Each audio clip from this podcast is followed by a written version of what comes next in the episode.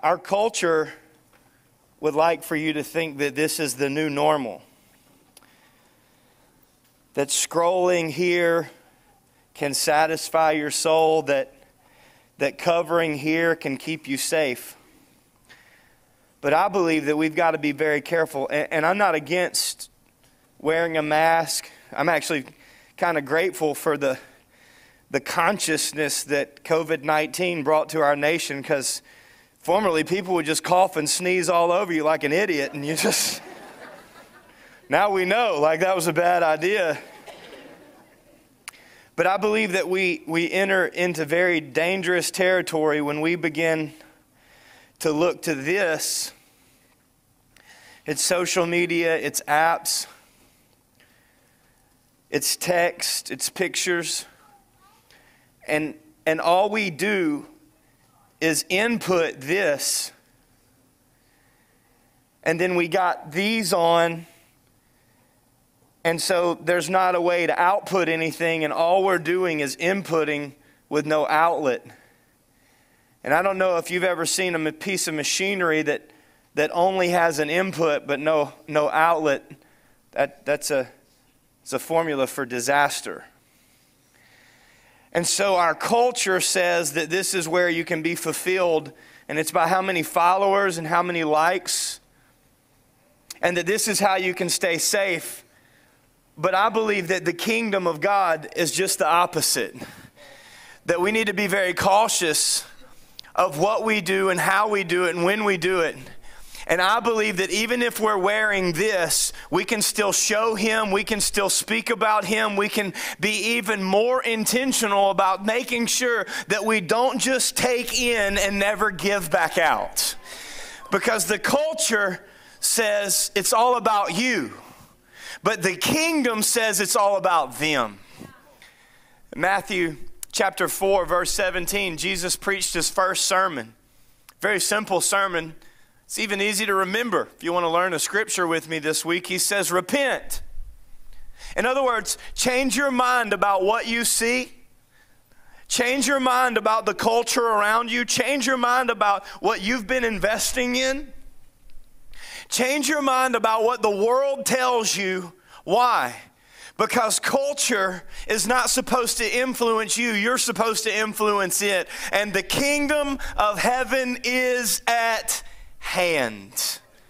So it's no longer about, says Jesus 2,000 years ago, it's no longer about just casually blending in, sprinkling in a little bit of religion and calling that faith. What Jesus wants to build is going to be consecrated, set apart, awkward, and offensive to the current culture. Hashtag kingdom. For the 50 and overs, that's pound sign you got to go all the way to the bottom of the rotary and bring it back up. Kingdom, kingdom. I, I want to put kingdom in your face for the next few weeks. Like, I, I want you to think kingdom this afternoon. I, I want you to think kingdom tomorrow morning. I want you to think kingdom Wednesday afternoon. You know, when you get home from work and you have real people all around you that want your attention but you turn to technology for entertainment instead of individuals for intimacy. I want you to think kingdom when you want to respond to the ignorance inside of this technology. And if you have to hash, what is a hashtag? Uh, okay, just so you know, I mean, all the anybody under 30 pretty much understands. But if you don't, it just divides and and and and and, and puts together a specific topic. So when you put hashtag kingdom, everybody else that put hashtag kingdom, they all go kind of the same place. And so you can just click on that and like see everything that, that God is doing through his hashtag kingdom. It formulates and it puts things together. I want to invite you in this series, as, as I did last week. I'll just remind you of the two. Number one, I want to invite you to download daily. I said this last week you, you download something every day. It may as well be God things. I, I'm not talking about good things, I mean godly, righteous, holy things. Why is it so important what we watch, what we listen to? Because that's what you're putting in your spirit. That's what you're putting in your temple. And it's not okay to just casually assume that I can just put whatever I want to in the temple. In fact, I want to challenge you. If you just put whatever you want to in the temple throughout the week, go home this afternoon and put whatever you want to in your vehicle. Just put whatever you got. Doesn't have to be fuel, you know, uh, diesel or gasoline, it doesn't ethanol or not. Just go put whatever you want to. And then drive back up here. Good luck. You're going to have to call some why? Because you weren't created to run on toxin. You weren't created to run on anything. You were created to run on something specific. And so download daily. How do we do that? Well, I'll give you we gave you three practical ways. Number 1, re- download the YouVersion Bible app. The YouVersion because it doesn't have any ads, it's already paid for. It's where the devotionals are. You can search any kind of devotional. And right now we're all reading the gospel in 30 days. We should be on day 14. If you feel bad about that because you're not on day 14, you're in decent company. It's not great company, but it's decent. I'm on day 8. Feel good about yourself. think I think I lied to first service and told them that I was on 9. I'm not. I'm about halfway halfway through day 8. Probably going to take me 50 days. I'm an overachiever, okay? Some of you will finish in 30. Some of you will start today. Whatever you are, just begin. Listen, to put the Word of God. You, you're not going to get God's Word if you don't get in God's Word. You're not going to live God's Word if you don't have it inside of you, and you're not going to get it inside of you if you don't spend any time in it.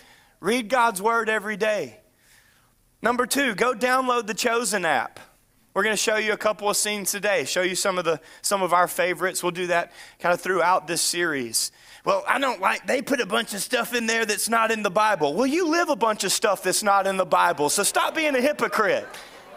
Well, they didn't give me that response in first service. Download the app. There are some very biblical aspects of it. Yes, there is some poetic license there, if you will, um, videographic license, film license, where they studied the history and, and they're telling some backstories. They're not specifically in Scripture, but it always points back to Jesus. Go download the Chosen app. Number three, we make it easy. Like the people that worship God with their giving through this church, have purchased for you a subscription, a free subscription to Right Now Media with a plethora of curriculum of all kinds, and we'll give it to you. All you have to do is text us. In fact, on your bu- bulletin, there's a QR code right on the front page. You just take a picture of it.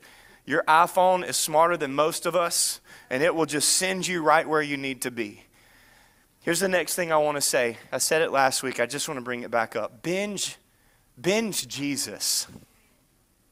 Like, I'm not against your favorite television show. Um, the kids, what is that show that we've been watching recently? Flinch. Is that what it's called? Oh, that's hilarious. If you haven't watched Flinch, I mean, after you binge Jesus, it's funny. I mean, we like, my kids love AFV. They don't even care what generation. They just like for things to happen to goofy people and us laugh at it. It's okay to watch other things. It's okay to listen to other things. I like football and baseball. I don't so much like basketball, but some people do. You were praying for you too. So it's just whatever, whatever, what, whatever it is. Some people watch golf on TV. My Lord, are you bored or what? some people like it, you know. But but of all the things, hear me, listen to me. Of all the things that we invest in, of all the things that we put effort and energy, and by the way, entertainment in, how many of those things are kingdom oriented versus culture oriented? Ask yourself this question. Bump your neighbor, tell them to listen, and ask themselves this question Do you put more effort into this culture or into his kingdom? You might just open up your bank statement app and look and see if you put more effort into this culture or into his kingdom. Hey, I believe that Jesus said the kingdom of heaven is at hand. Listen, I believe it's at face right now. I don't even believe it's at hand. It was at hand 2,000 years ago. If it was at hand 2,000 years ago, then where is it today? Jesus said this, hear me, hear me. Jesus said, I will not come until the whole world hears. Have you ever seen Christianity being promoted and projected across the globe at the rate that it is today? Through every app, have you ever seen Christianity as cool and popular culturally as it is today? I mean, you had to like really like the Gaithers to listen to them 20 years ago. Like you had to make a choice. It was like good music or Christian music. Come on, y'all don't get all super spiritual on me today. It was like I can watch a good movie or I can watch a Christian movie. You know, it's like I'll crucify my flesh and watch this Christian movie. I mean, that was my that was my upbringing. I mean, we had like one song, Jesus Freak, and I listened to it as many times as I could. I was like, Tupac is better than these guys. It just I didn't like what he was saying, but their music stunk. The film stunk. You don't have that excuse. Listen, if you're 35 and under, you don't have that excuse anymore. Because God brought people like Maverick City and Elevation and Brandon Lake, and, and some people even from Bethel are going to heaven. God brought.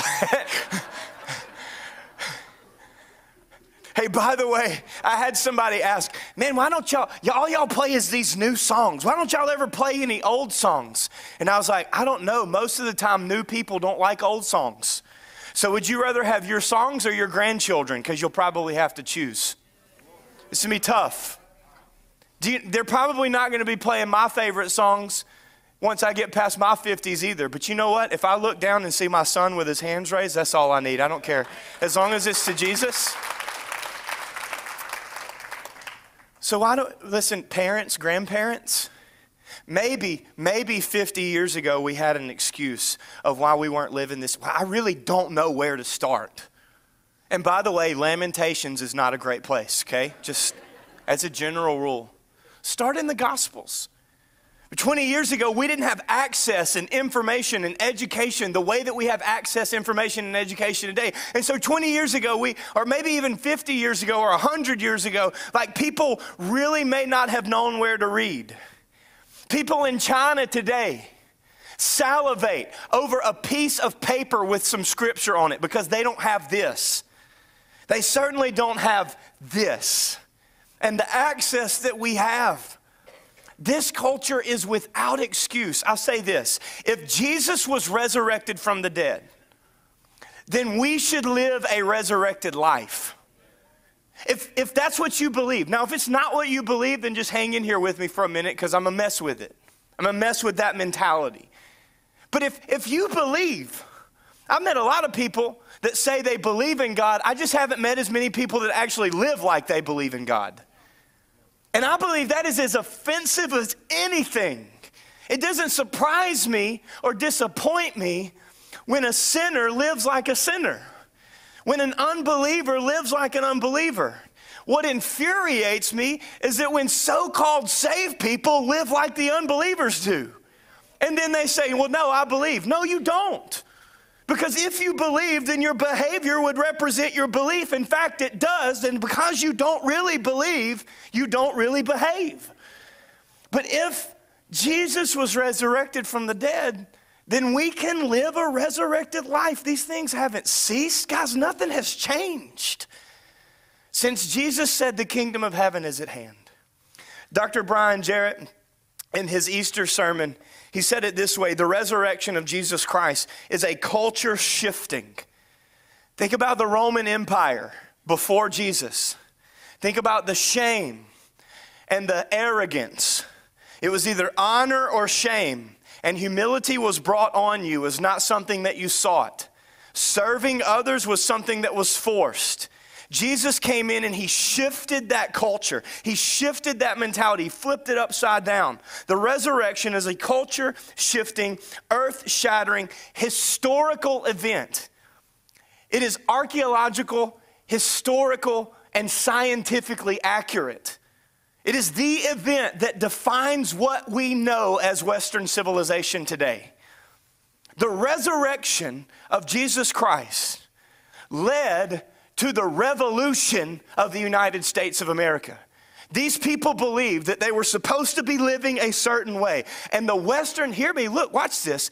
Western civilization looks nothing like the Roman Empire because of Christianity's influence. If you remove Christianity from America, you have nothing more than a modern day Roman Empire. Unimaginable to think. So here's what I want to say what we believe about the resurrection, it will determine your life on earth and your life in eternity. It will. It will. There's no, there's no argument to be had. There's no debate. In fact, the most reasonable, what are you going to believe?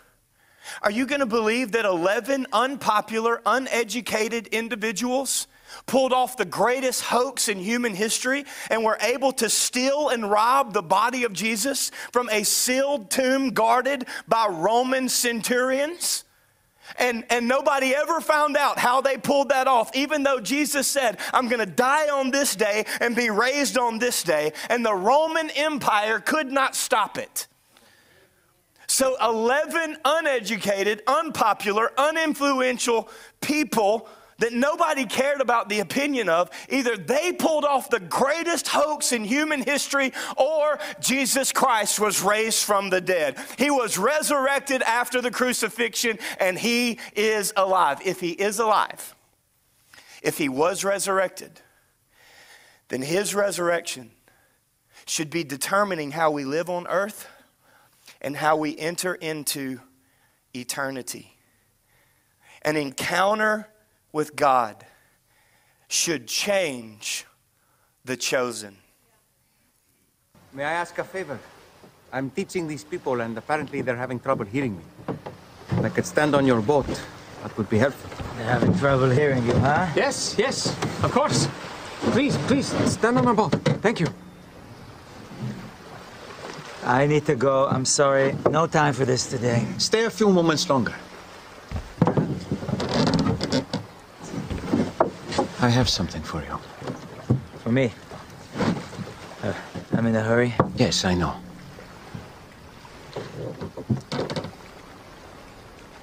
Just allow me a few moments. Please. Sam, trust me as I have trusted you. This man is the Messiah. It's good to see you again, Andrew. Yes.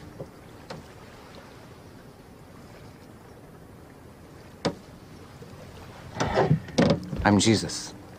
Thanks for this. Simon. In my last moments with you, I want to share another story. Can everyone hear me? Yes. yes. Well, let's thank our friends for this strong boat, huh? Trust me, my yelling voice is not easy on the ears. Because I'm on this boat, my final parable should be about fishing, yes? Simon, please send me that net.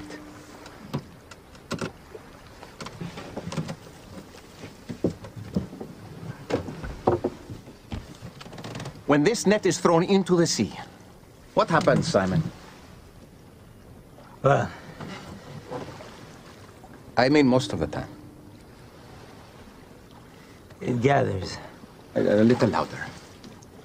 It gathers fish. Yes. This net gathers fish. All kinds of fish, yes? Yes. All kinds of fish. And the kingdom of heaven is like what happens next. After the net is full, Simon and the others draw it to the shore, sit down, and sort out the fish. The good fish go into the barrels, and the bad fish thrown away. So it will be at the end of the age. Angels will come and separate the evil from the righteous and throw them into a fiery furnace. Do you understand? Therefore, every scribe who has been trained for the kingdom of heaven, like you all are now, is like the master of a house who brings forth his treasures, both new and old. You are to do the same with this knowledge. That is all for today. I have some business to attend to with my new friend. Put that down for a catch. A little farther out. Uh, I don't have a quarrel with you, teacher. But we've been doing this all night. Nothing.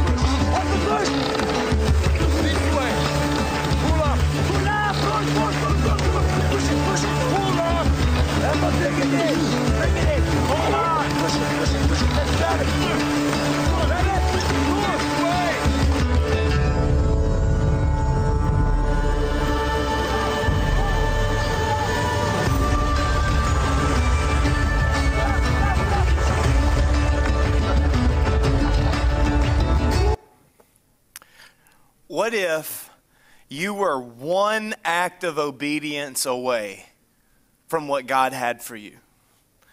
After all this time, you've been plowing, you've been giving, you've been doing, you've been serving. But what, what if you were just one prayer away from that person finally responding to what you've been begging God that they would respond to? What if you were just one moment away from your miracle? What if you were just one more time around the wall and a shout of praise unto God for that thing to finally come down and the net to finally fill up? What if you were just one power sprayer away from winning somebody back to the house of God? One cup of water, one opportunity. I love the very biblical piece of that video, that clip, when Simon Peter says, At your word. Now, I don't know if that's happened to you or not, but if you've been serving Jesus for any amount of time whatsoever, then there have been some moments where he tells you to do something that you've already done.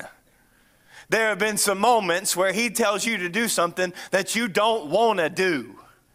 There have been some moments where you want to look up at him and ask if he has seen you already respond to the things that he has requested.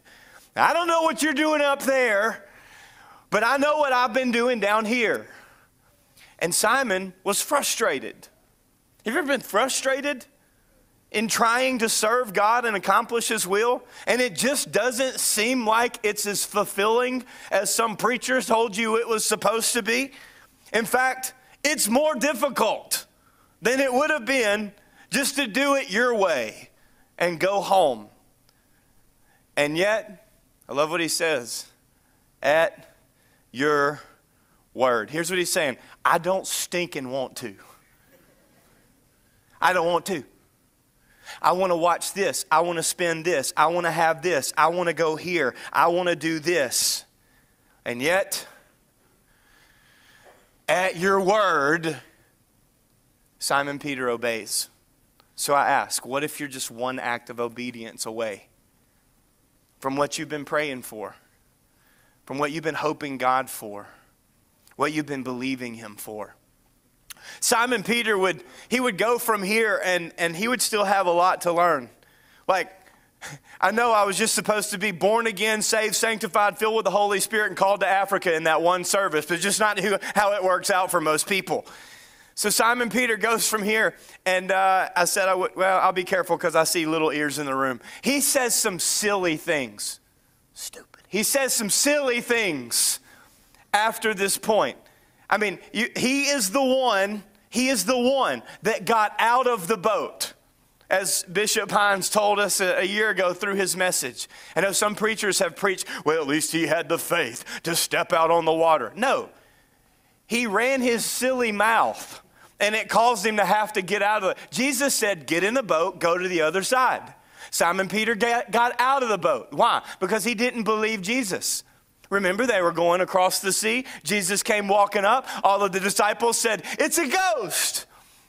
And Jesus said, Fear not, it is I, the Lord. And Simon Peter decided to speak up again and say something ignorant. So he yells out across the water, If it's really you, you ever done that to God? If this is really you, write the check, show up for serve day. If I'm really supposed to be doing this, God, can you show me a sign? So Simon Peter says, If it's really you, bid thee come to, bid me come to thee. It's, I'm just not good with King James. It just doesn't work out for me. And so Jesus says, Okay, come on. I told you to get in the boat and go to the other side, but if you want to test me in this, let's have some fun. it really just, it, the scripture is really actually pretty amusing if you'll just slow down and let it entertain you a little bit.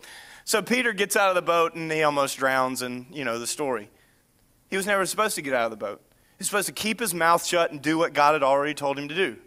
But since he wanted to test God, Jesus said, Very well, let me show you something. Fast forward a little bit. Jesus picks three people out of 12. Judas hasn't done the thing yet, he's still there. Jesus picks three people um, Peter, James, and John the, the sons of thunder, the sons of Zebedee. Okay? He takes them up on this mountain. We know it as the mountain of transfiguration. Come on, picture this with me. Jesus got away with things that preachers today don't get away with. If I just pick three people and leave the rest of y'all out, somebody's leaving and going to another church. I'm telling you, it happens. People get offended. But Jesus didn't offend, he just took the three. And so Peter, James, and John go up on the mountain, and the Bible says that the heavens opened.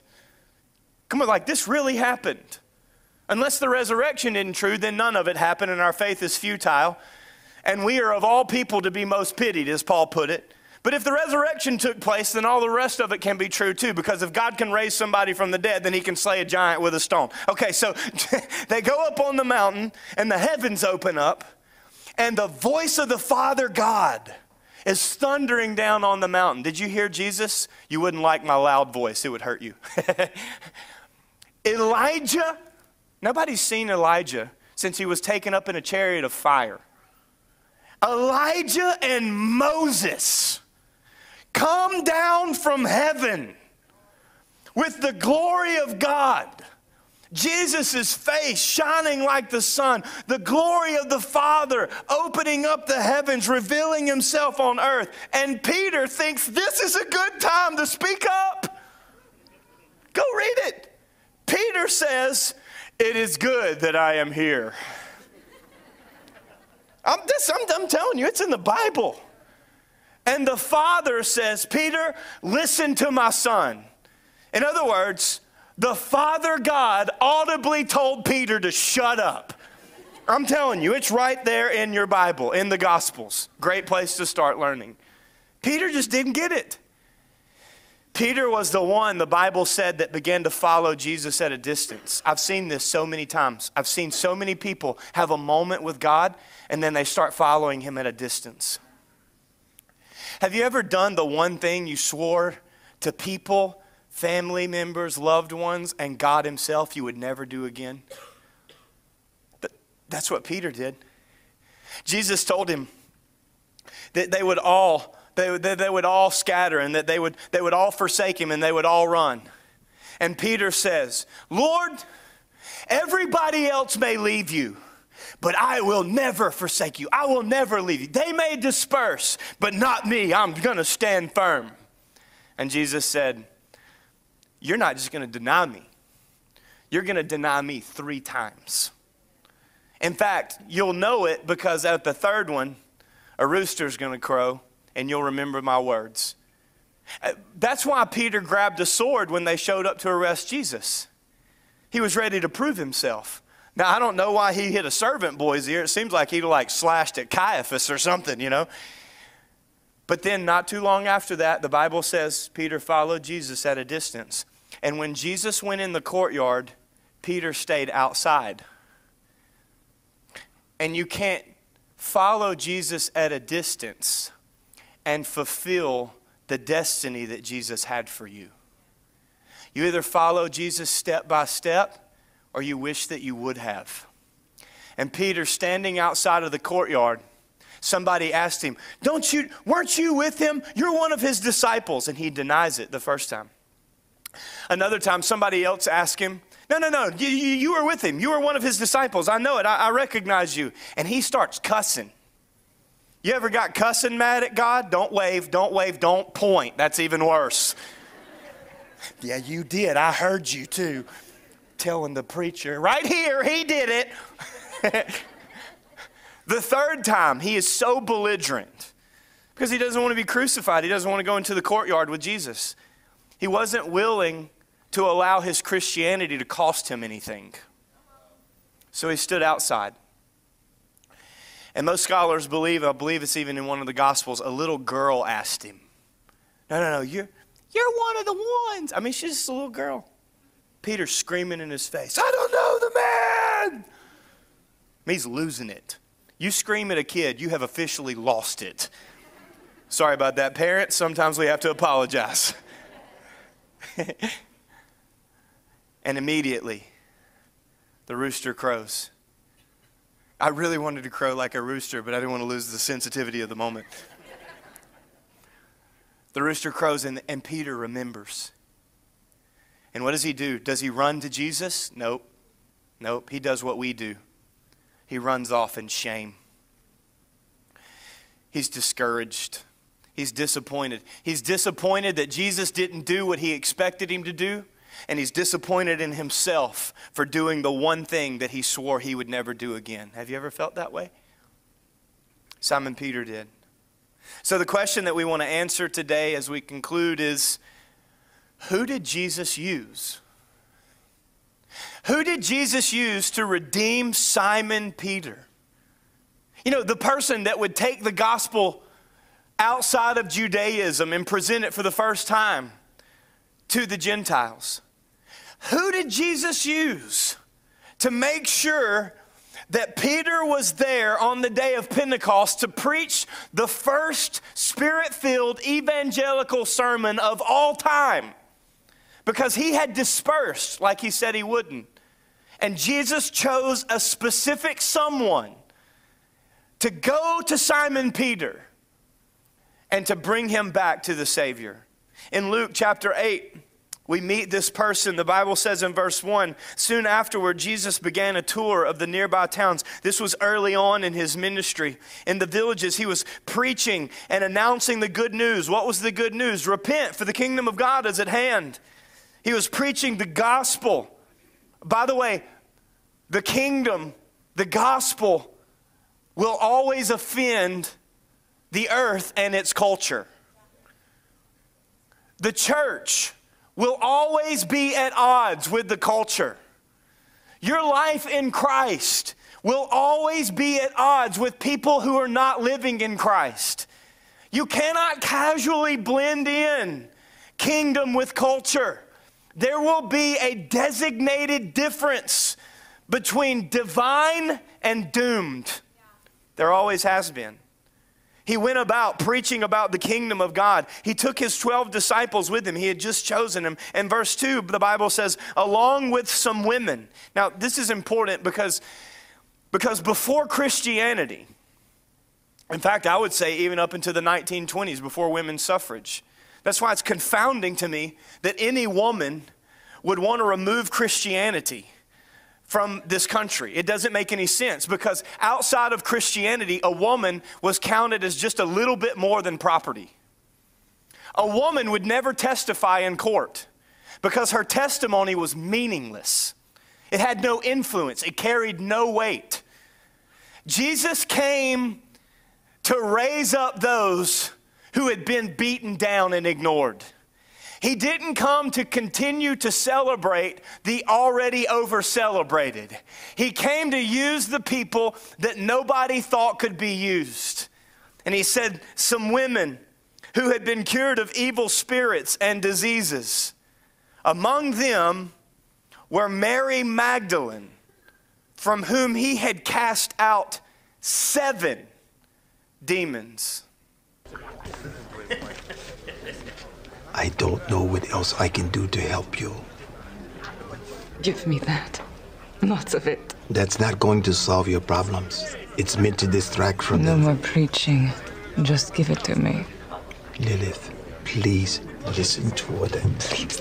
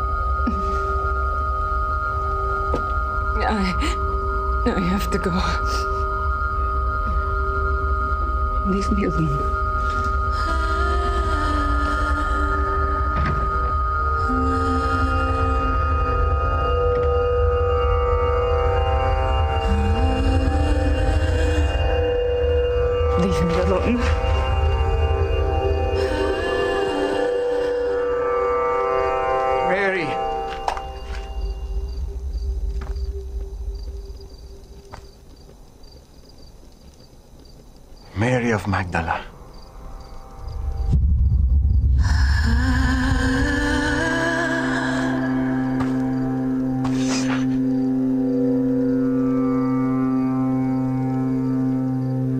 Who are you? How do you know my name? Thus says the Lord who created you, and he who formed you.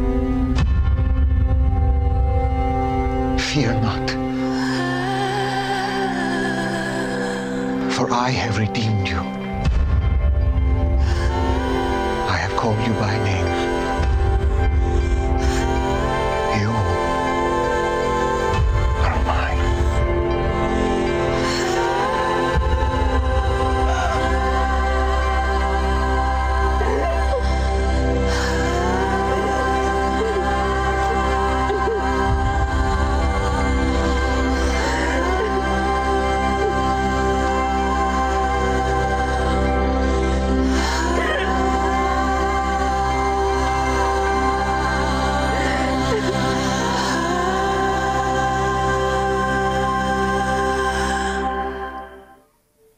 Aren't you glad that Jesus remembers who you were born to be despite who you may have become since the day that you were born?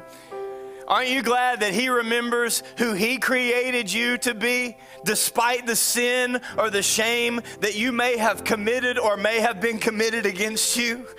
That He doesn't put His hands upon the saved and the sanctified. No, He came for the sick, not the healthy. Who did Jesus use? To restore Christianity, to redeem Simon Peter. The Bible says in Mark chapter 16, I love the Gospels. The Old Testament doesn't make sense without the Gospels. But when you read the Gospels and everything you read in the Old Testament, you understand that it all points to Jesus. It all points to the Messiah. It points to the one who would fulfill over 360 prophecies without flaw or failure.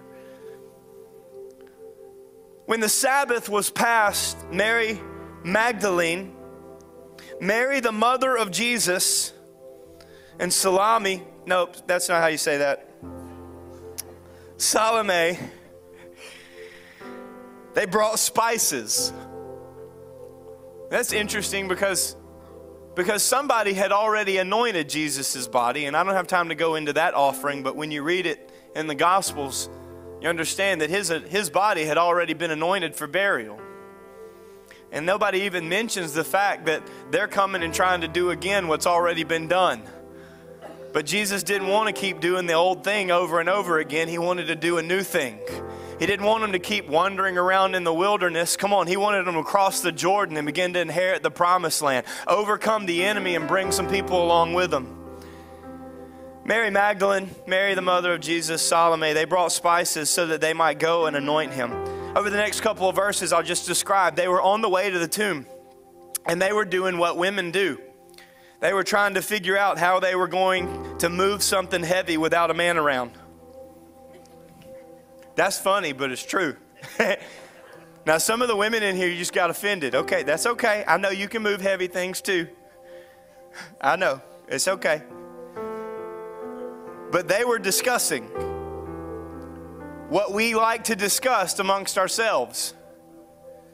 Whenever God shows us something that's bigger than us, whenever God shows us something that with men these things would be impossible, whenever God gives us a vision that doesn't make any sense. They were on their way to the tomb and they were asking, How are we going to move this stone?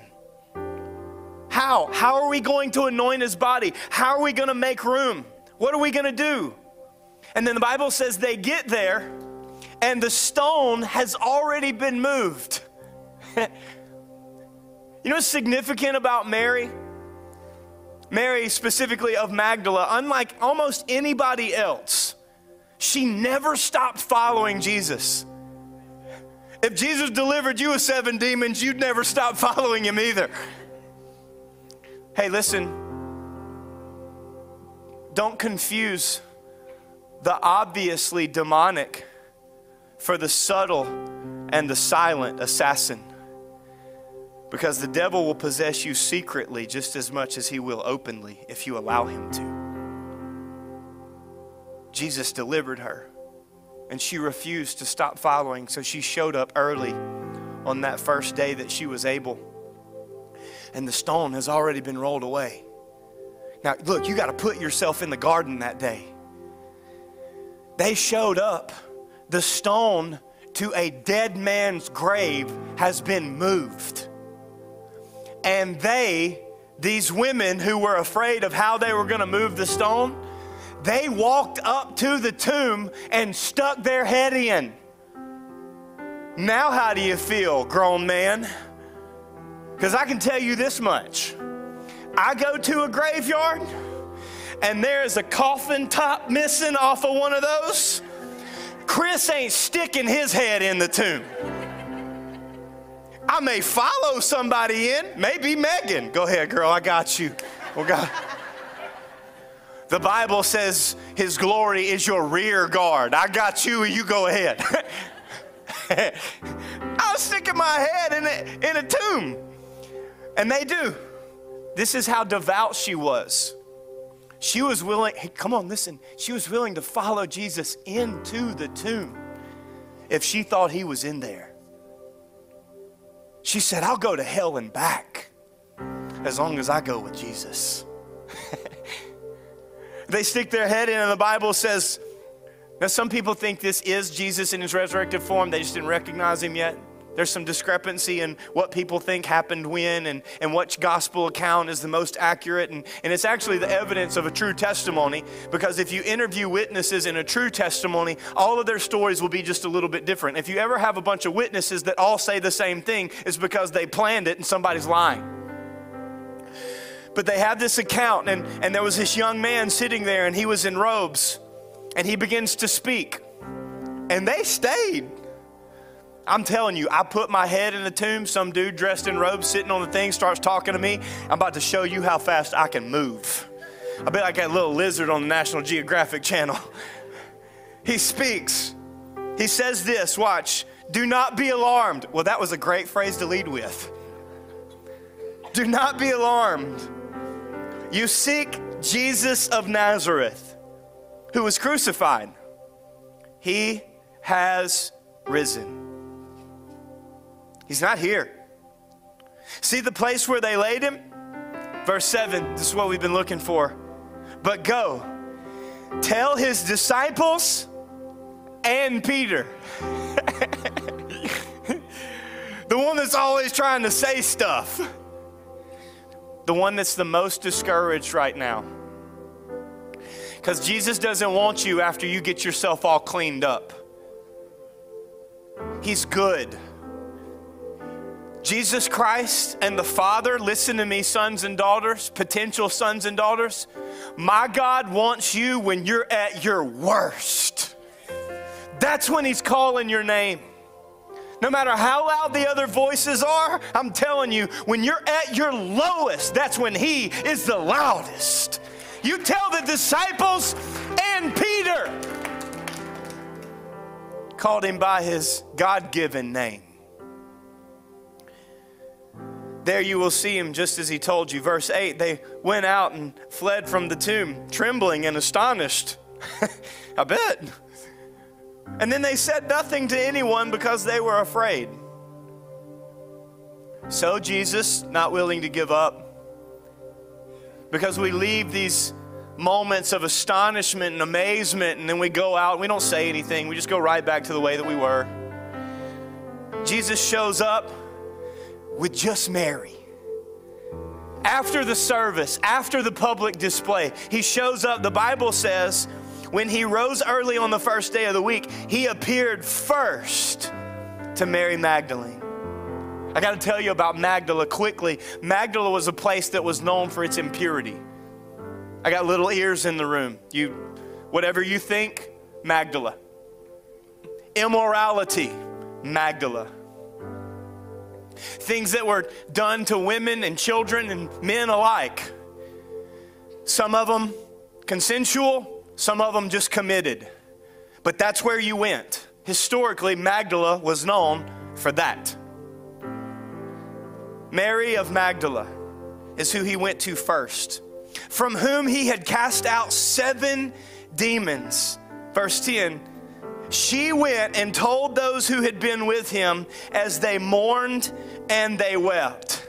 Listen to me. Only God can take a fallen person, an abused person, a messed up person, and remind them of who they were created to be. Only Jesus can remind you of who God made you to be born versus and despite what you became or what became of you. Jesus Christ can use the fallen, the broken, the abused, the mistaken, the discouraged, the downtrodden, and the disobedient to use use his kingdom to build his kingdom and to accomplish his work. Whether you're fallen or you're a fallen fisherman, come on, whether, whether you were filled with seven demons or you denied Jesus three times when you were supposed to be sharing and praying. Come on, no matter how many times you got it wrong. What do Simon Peter and Mary of Magdala have in common? They followed Jesus. That's it. It's the only thing that they got right. So I ask again. Last week, did you invest more in culture? Baseball, boats, entertainment, materialism, possessions, my job, my children? Hear me, listen. Anything that you invest in more than God and His kingdom, it doesn't mean that that thing is evil. It just means that you've made it an idol because you've put it before Him with your time, your talent, and your treasure. And when you make something an idol, even though it is not evil, it becomes evil for you. Simon Peter had gone back to what he knew not catching fish. He went back to what he was comfortable with. And then Jesus came to him as he's coming to you right now today. You know why Jesus pursued Simon Peter the way that he pursued him? For the same reason that he's pursuing you right now, the way that he's pursuing you. You know what he's saying? He's saying this I love you more than you could ever mess up. How valuable are you? Everything that Jesus had to offer. He laid it down so that He could pursue you right back out of the things that He's already delivered you of. Who can He use? Oh, He'll use you too. If He can use an impure demoniac and make her the world's first evangelist for the resurrection of the gospel, come on, He can use you. He can use you. Would you bow your head and close your eyes? God, I thank you for your word that it does not return unto you void. God, right now, Holy Spirit, blow through this place like you did the upper room. Jesus, speak clearly as you did from the boat that day in the sea. I want to ask you to evaluate if you're a follower of Jesus, what area of your life currently, right now, have you maybe withheld from Him? What area do, do you need to fully surrender? In what area have, have you kept secret or you stayed silent? In what area do you, do you need to become more of a disciple? What does that mean? It just means that, that you need to add more discipline. He has done the divine. You're born again, you're a child of God, but you've got to become the divine by adding discipline to His divinity.